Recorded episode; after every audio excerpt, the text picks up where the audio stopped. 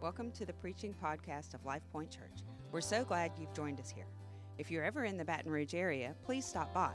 We'd love to meet you. For more information on our church or Pastor Donovan, please visit our website at golifepoint.com. Tonight we're going into Revelation Revealed. This is part 33, and we're going to pick it up in chapter 20 again. And I'm going to try to finish chapter 20, but I've got a few things I got to take care of. I guess I'm delaying the end of Revelation Revealed because I'm sad to see it go. I had a lot of fun with it, but we're coming to the end. We're almost there, but you know how I can drag out a couple of chapters for a long time. I actually want to clarify something that I went into last week from First John as we get started. And uh, let me say a prayer before we move any further. Father, thank you so much for your faithfulness, for your word, God, for what you're doing at Life Point and in, in, in our midst.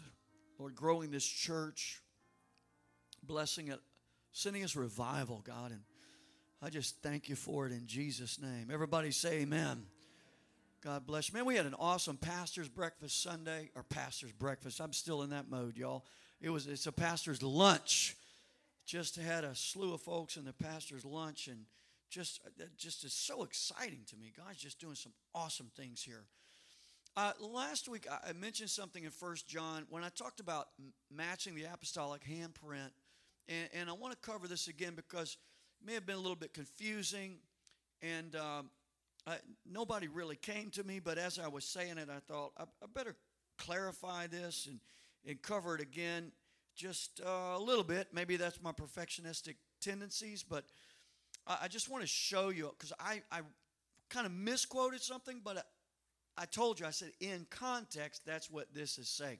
So I want to go to 1 John chapter 1.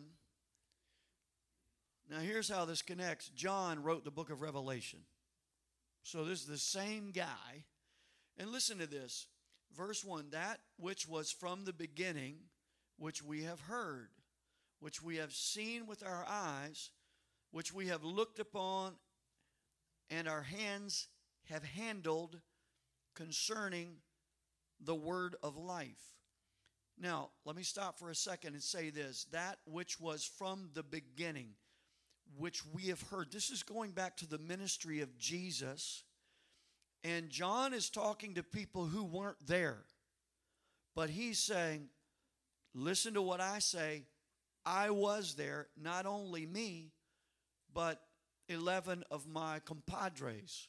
We were all there we heard, we saw, we looked upon, we handled concerning the word of life. That's Jesus Christ, the word made flesh. The life was manifested, and we have seen and bear witness and declare to you that eternal life which was with the Father and was manifested to us.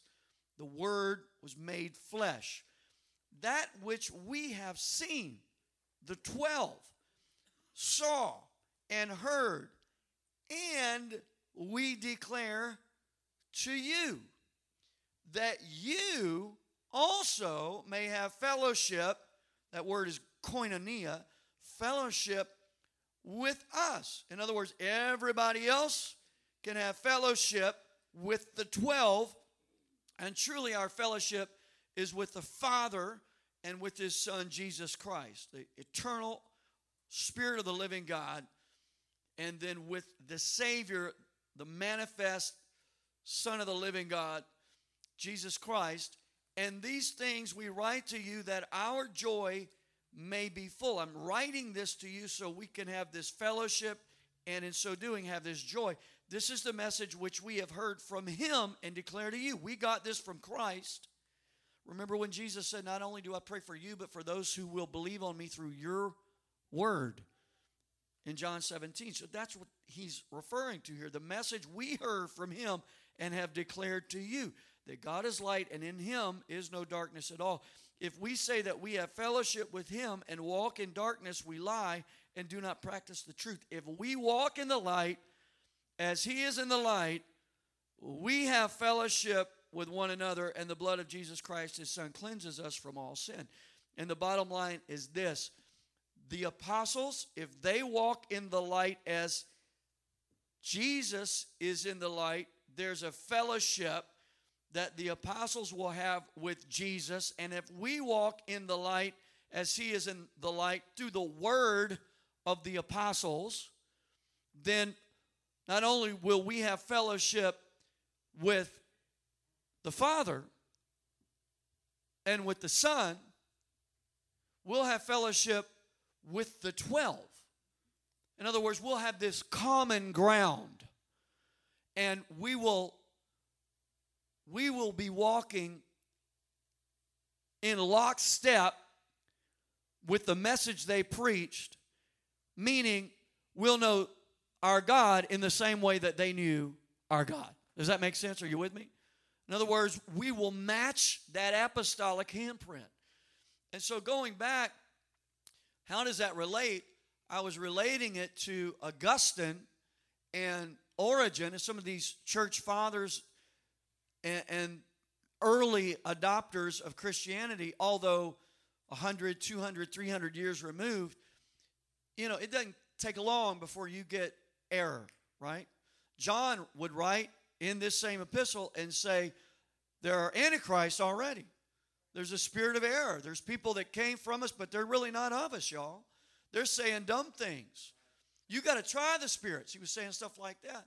And so, if that was happening in John's day, think about a hundred years removed. Do you ever play that game like where you whisper rumors to each other? Like you say, you try to say something, and it goes down the line, and eventually it's like what was said, and they say it, and it's totally off. Well, that's kind of what's happened. It's kind of like in carpentry. If you start uh, cutting two by fours, and you cut the first two by four by a measurement, and then you take that two by four you just cut from a measurement, and you don't measure, you just take that two by four and mark off the next one and cut, and then take that one and go to the next one and mark it from that one and, and cut. Eventually, you're going to have all, every board is going to be a different length. You got to go from the measurement. The apostles' teaching, preaching practices, that is the measurement. And if we go by a hundred years removed, we'll be off. But if we go back to the book of Acts, we have their teaching, we have their practices, the orthodoxy, the orthopraxy. I say that a lot here at this church, but it has helped me a whole lot to stay out of error. Because if you just listen to anybody that comes along, people say stuff that sounds cool, man. Like, well, that's a great thought. But does it match what the apostles preached? Are you with me? It's important that we match what the apostles preached and practiced. It's really vital. It's vital that we do that. And so we work hard to make that happen here at Life Point. But if we walk in the light as He is in the light, we have fellowship with the 12 and with the one true and living God who manifests Himself in the only begotten of the Father, full of grace and truth. Amen. So now, chapter 20, chapter 20 speaks of the millennium, the millennial reign of Christ. Millennium uh, refers to a thousand years. Uh, a thousand years is used six times in the book of Revelation, chapter 20. I believe it refers to a literal thousand years. My belief on the millennial reign of Christ is the minority report. Only about 10% of mainline denominations believe this uh, at least in, in this respect, the way that I do. There are three predominant views regarding the thousand years in Revelation 20. I mentioned them postmillennialists.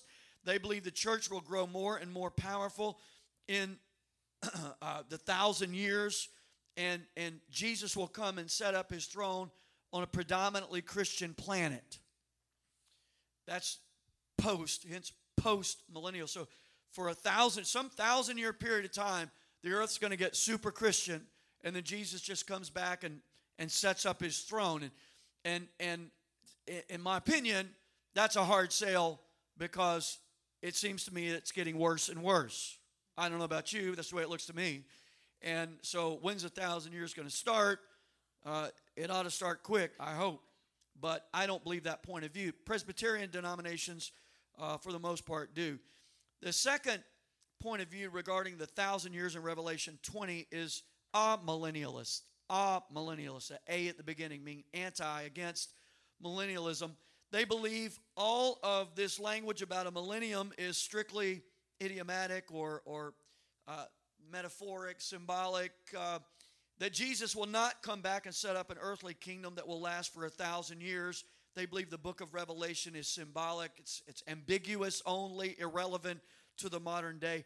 And as for the amillennialist point of view, that's held by the Roman Catholic Church, the Greek and Eastern Orthodox churches. Uh, it's the view of Lutherans, Anglicans, Episcopalians, Methodists. Now, these views both say that the promises God made to Israel regarding future promises have been nullified because of their violation of the, the covenants. As a matter of fact, these two views are the basis for what is known as replacement theology, which says you can take all the scriptures in the Old Testament regarding future prophecies of Israel and you could apply them to the church. The church replaces Israel because of their failure. And in all uh, practical application pr- purposes, whatever, uh, they're basically saying God is done with Israel. And, and really, this point of view, when you take Israel out of the equation in prophecy, your eschatology, then you're setting yourself up for uh, a slew, a lot of anti Semitism and, and this kind of thought that uh, Israel, God's done with Israel, has, has been the, the thought, the theology behind so much that is anti Semitic. Some writers say that you can clearly trace the theological foundation for the Holocaust, Holocaust from Augustine to Auschwitz. And I tend to agree with that. I believe you can make the case, though, that there are over 1,800 references to the millennium in the Old Testament alone. I believe the millennial reign of Christ is it's all over the Old Testament. As we've seen, the book of Revelation has over 800 references or allusions to the Old Testament. You got to know your Old Testament to really get the book of Revelation. And in the New Testament, there are over 318 references to it. There are hundreds of very specific verses that point to the promise of the first coming of Jesus, and I mean at Bethlehem, and I told you last time, for every one prophesying of his first coming, there are eight prophesying of his second coming. And I don't mean the rapture, I mean coming back to set up his kingdom at the millennial reign of Christ. It's all in the scripture, and it blows my mind that, again, going back to the third century and before, you've got you've got this point of view that was you know augustine Origen really before him that that all of this is allegory. This doesn't have any relevance. They're trying to figure it out and they just kind of wipe out revelation 20 and a lot of other passages in a fell swoop that that changes the historical perspective the theologians that would come along for years and years and years to come to where to this day most people do not believe that there is a millennial reign of Christ even in Christianity so let's take uh, a look at a few things regarding the millennium. We started out Genesis and the book of Revelation by considering the idea of an earth lease. Okay, you may recall that. If not, you can go back and listen to some podcasts in Genesis. Those early, uh, those early series, the, the early chapters in Genesis in that series, and then also early on in Revelation, we talked about this uh, let me throw some things out to you. Seven is significant in the Bible. Numbers have meaning in the Bible. It's uh, interesting. Seven is a significant number. It's the number of what? Completion. Absolutely. The number seven is directly mentioned or alluded to over 860 times in your Bible. Seven is the number of completeness. And when I say it is all those times, I don't mean like the, ch- the, the verse or the chapter, you know, like a seven's there. That's not what I'm talking about. Those were added later. But I mean the number seven or uh, a derivative, some, you know, some uh, derivative.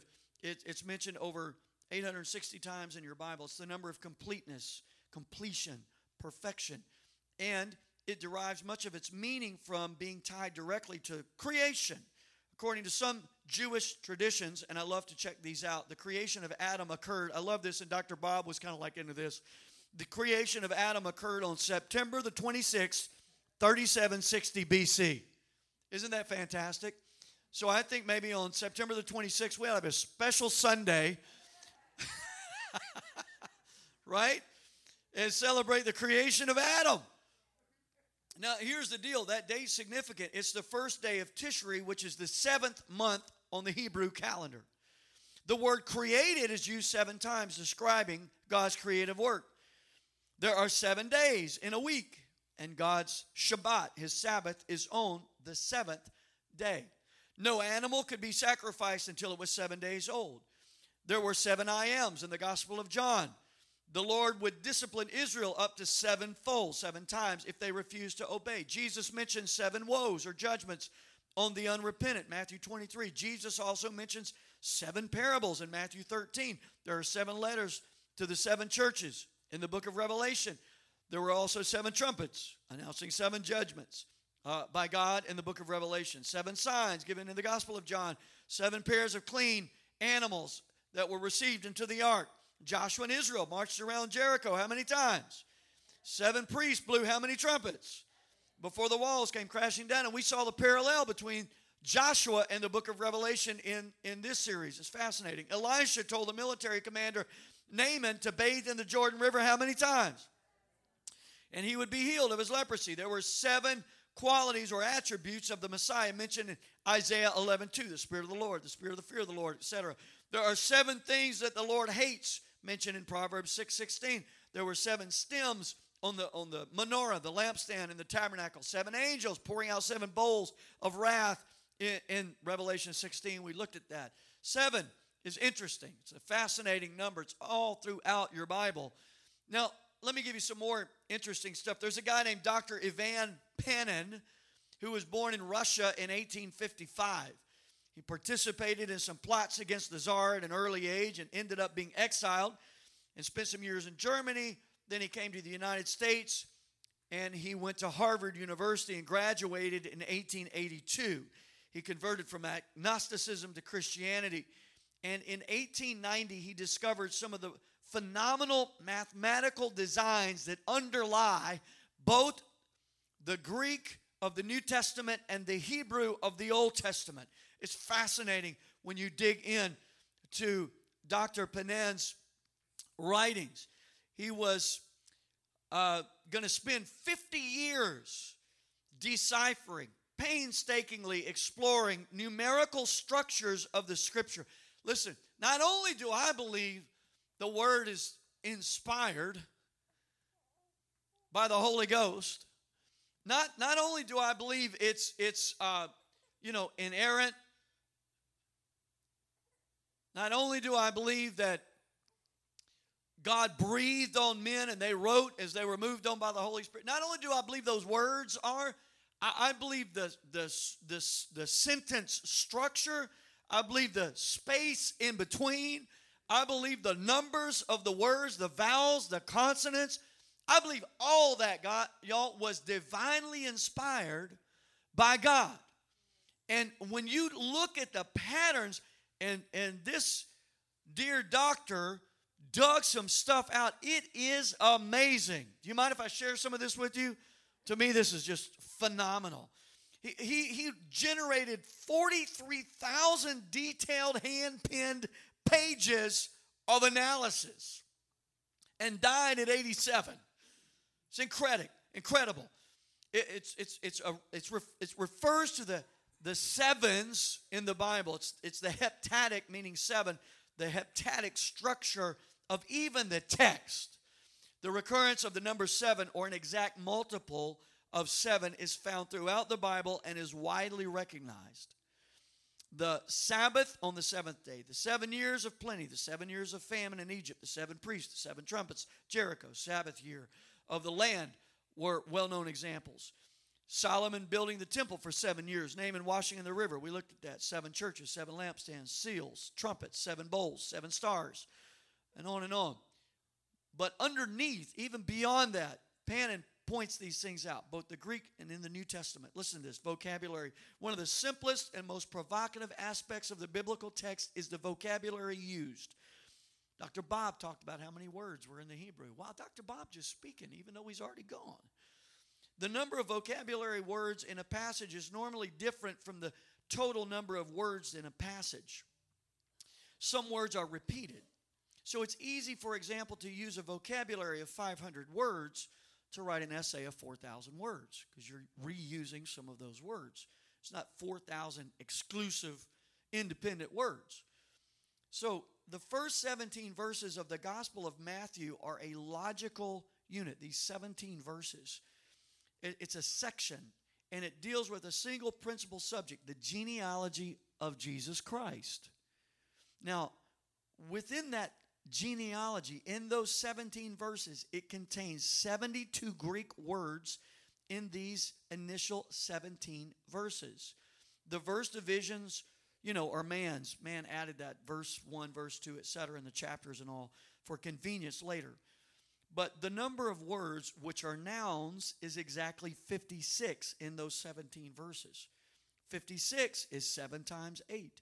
The Greek word the occurs most frequently in the passage, exactly 56 times. Again, 7 times 8. Also, the number of different forms in which the article the occurs is exactly 7. There are two main sections in the passage, verses 1 through 11 and 12 through 17.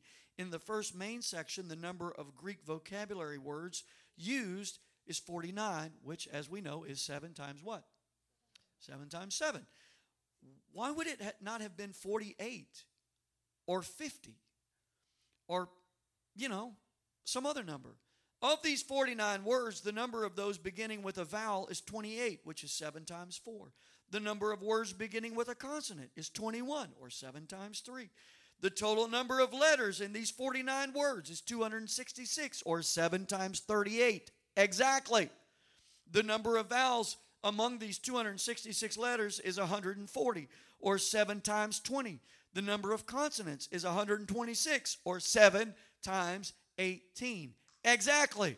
Of the 49 words, the number of words which occur more than once, you have to go back and listen to this. I know this gets confusing. The number of words which occur more than once is 35, or 7 times 5. The number of words occurring only once is 14, or 7 times 2. The number of words which occur in only one form is exactly 42, or 7 times 6. The number of words appearing in more than one form is also 7. That's ridiculous.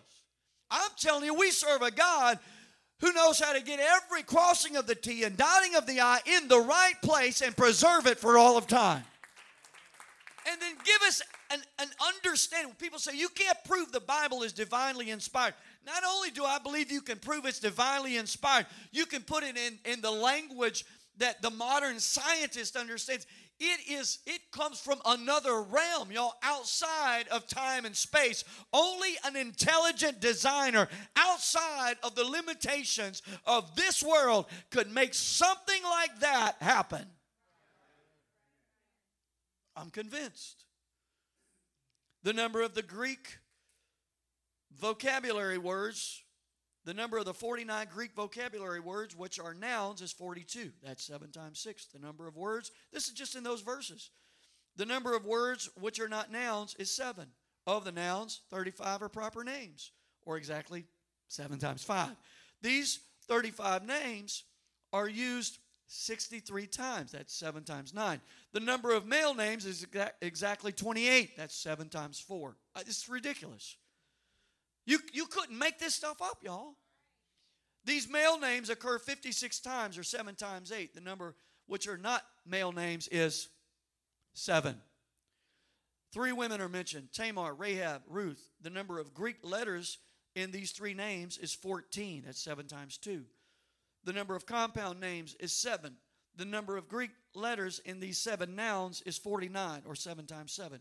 Only one city is named in this passage Babylon, which in Greek contains exactly seven letters. And on and on it goes.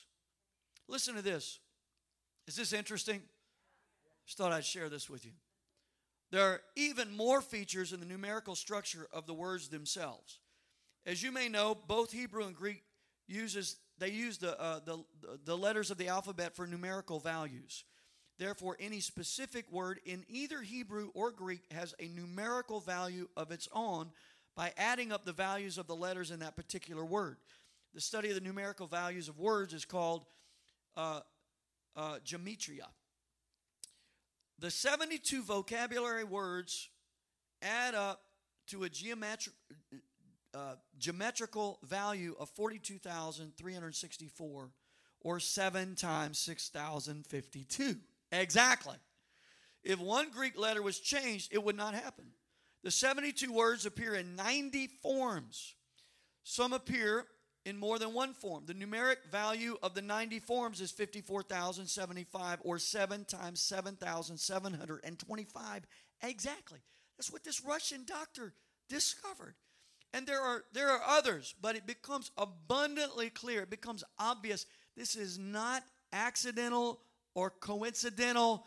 That this the, the rabbis used to say coincidence is not a kosher word. God is in control.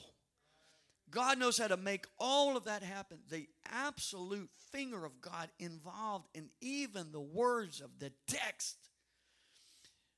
There are words in the passage that just describe that occur nowhere else in the New Testament. They occur 42 times, 7 times 6, and have 126 letters, 7 times 18. Just incredibly organized. I could go on and on. It's just amazing how the hand of God was even in getting that text as it is to us in the modern day. Just amazing. It's amazing to me, Wayne. Now, seven, so we've seen some sevens. Seven is the number of completion. Six is the number of what? Man. Man was created on the sixth day. And we've already seen implications from that. Revelation 13, the number of a man, 666. Now, man, going back to this idea of a lease, an earth lease. There, there's some scriptures you got to reconcile. Some of you have heard me say this, some of you have never heard me say this. But you have to reconcile some scriptures. Psalm 24 1 says, The earth is the Lord's and the fullness thereof. But Psalm 115, 16 says, The highest of heavens belong to the Lord, but the earth he has given to the children of man. How can the earth be the Lord's? How can the earth still be the Lord's if he gave it to the children of man? He gave it to man to use for a while. It's a lease. If we were to rent this building out to somebody and we signed a lease, let's just say God blessed us. We moved on into our thousand seater.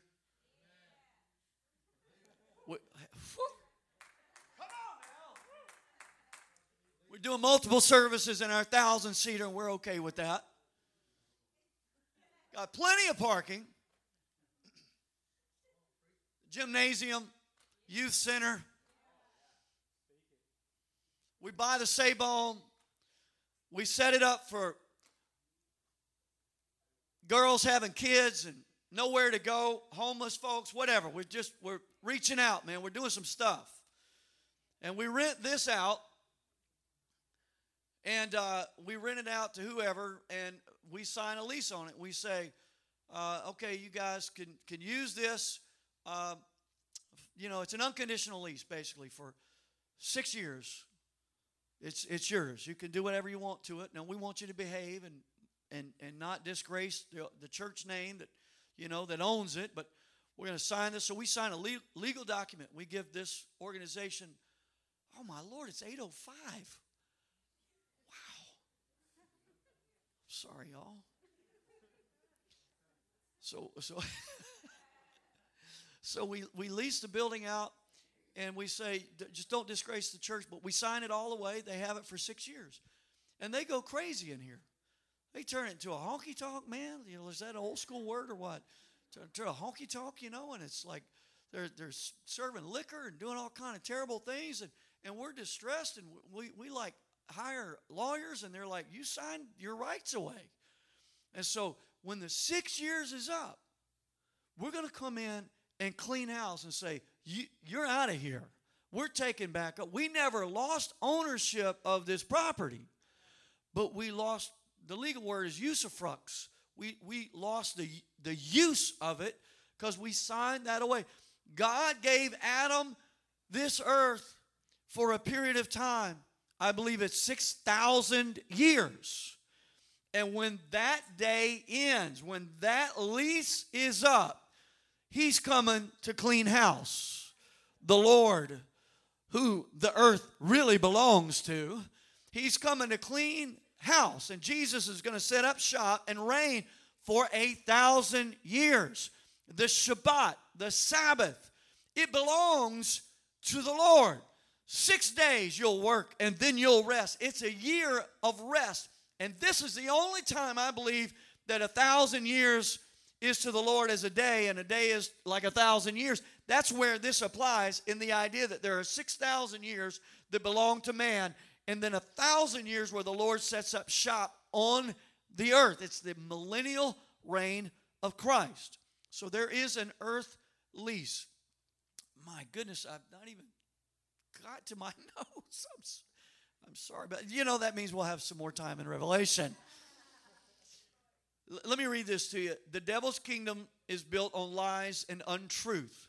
Matthew 7, you may remember the man who builds his house on the rock and the man who builds his house on the sand. We won't take time to look there, but the bottom line is this Whosoever hears these sayings of mine, Jesus says, and does them, I'll liken him to a man who built his house on the rock. John 8 32. You'll know the truth, the truth will make you free. The only thing that sets you free is knowledge of the truth and then what Jesus said, acting on it. Whoever hears these sayings of mine and does them. So you got to know it and you got to act on it. It's not enough just to believe. You got to believe and then put some action behind that. Put some obedience behind it. Faith without works is dead. Both are vital, faith and obedience, to be set free, to be loosed. And so we're going to see that the devil is chained until that thousand years time is finished. And as a result, his ability to deceive the nations is gone, it's removed. Now, oh, let me at least read the book of Revelation tonight. Uh, Uh, we looked at those first three verses. Let's go to verse 4. And I saw thrones, and they sat on them, and judgment was committed to them.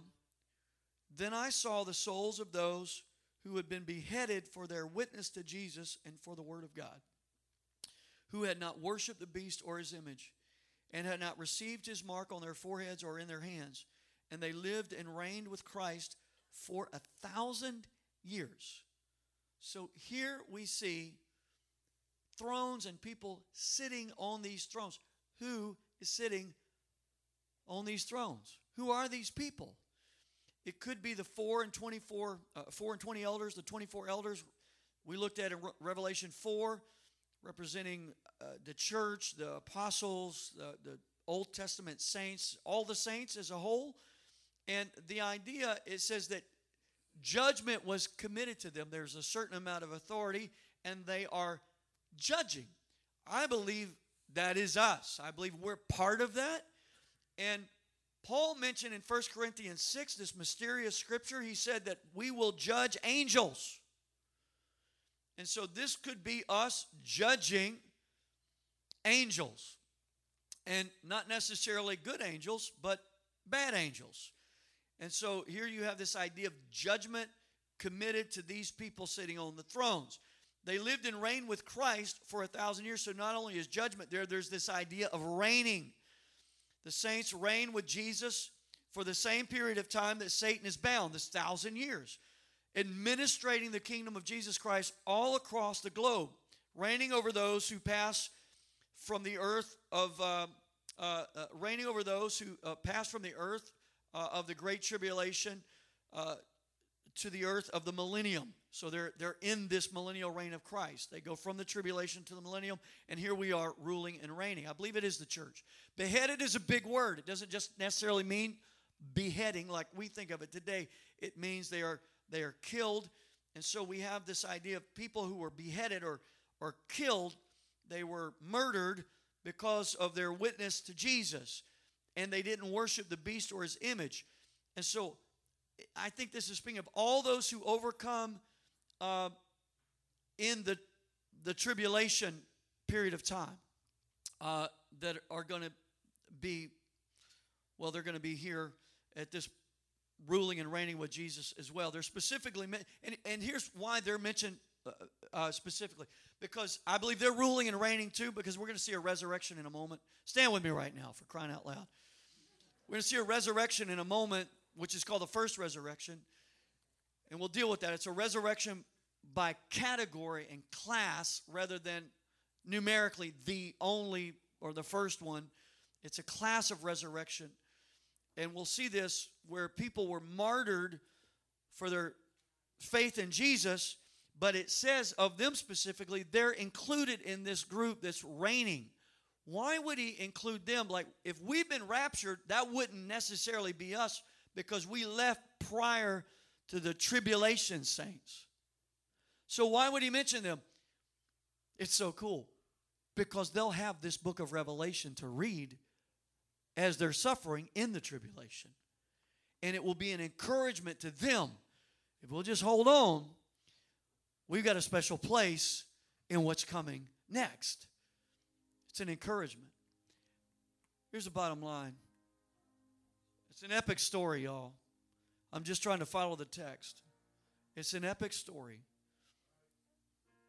And if God went to this much trouble to get us this word, if He went to this much trouble to make sure it was preserved and all those sevens were intact, so some Russian intellectual could dig it out and say, Look what I found. And we could see that and say, Wow, the hand of God made this happen. Nobody could make this happen. He can handle your situation. He can get you through your darkest hour. You can put your faith in Him because He's bigger than all of this. This stuff we see is temporary, y'all. And, and, and Nick, even with that situation there, cancer is nothing compared to the power of our great God who said, Let there be, and there was. He can redo, he can redo those genetics and, and just in, in, in one just one mighty burst of his power. With, with his little finger, just boom, and the cancer's gone in Jesus' name. My God is able, y'all. Our God is powerful. He's greater than any situation you're facing, any addiction, y'all. He's greater than genetics. He's greater than your upbringing and even the psychological problems we deal with. He's greater than the physical, the spiritual. He can deal with you spirit, soul, and body. He can change everything about you and every situation you're facing. My God is able. Hallelujah. Lift your hands to Him right now. Thank you, Jesus. Thank you, sweet Jesus.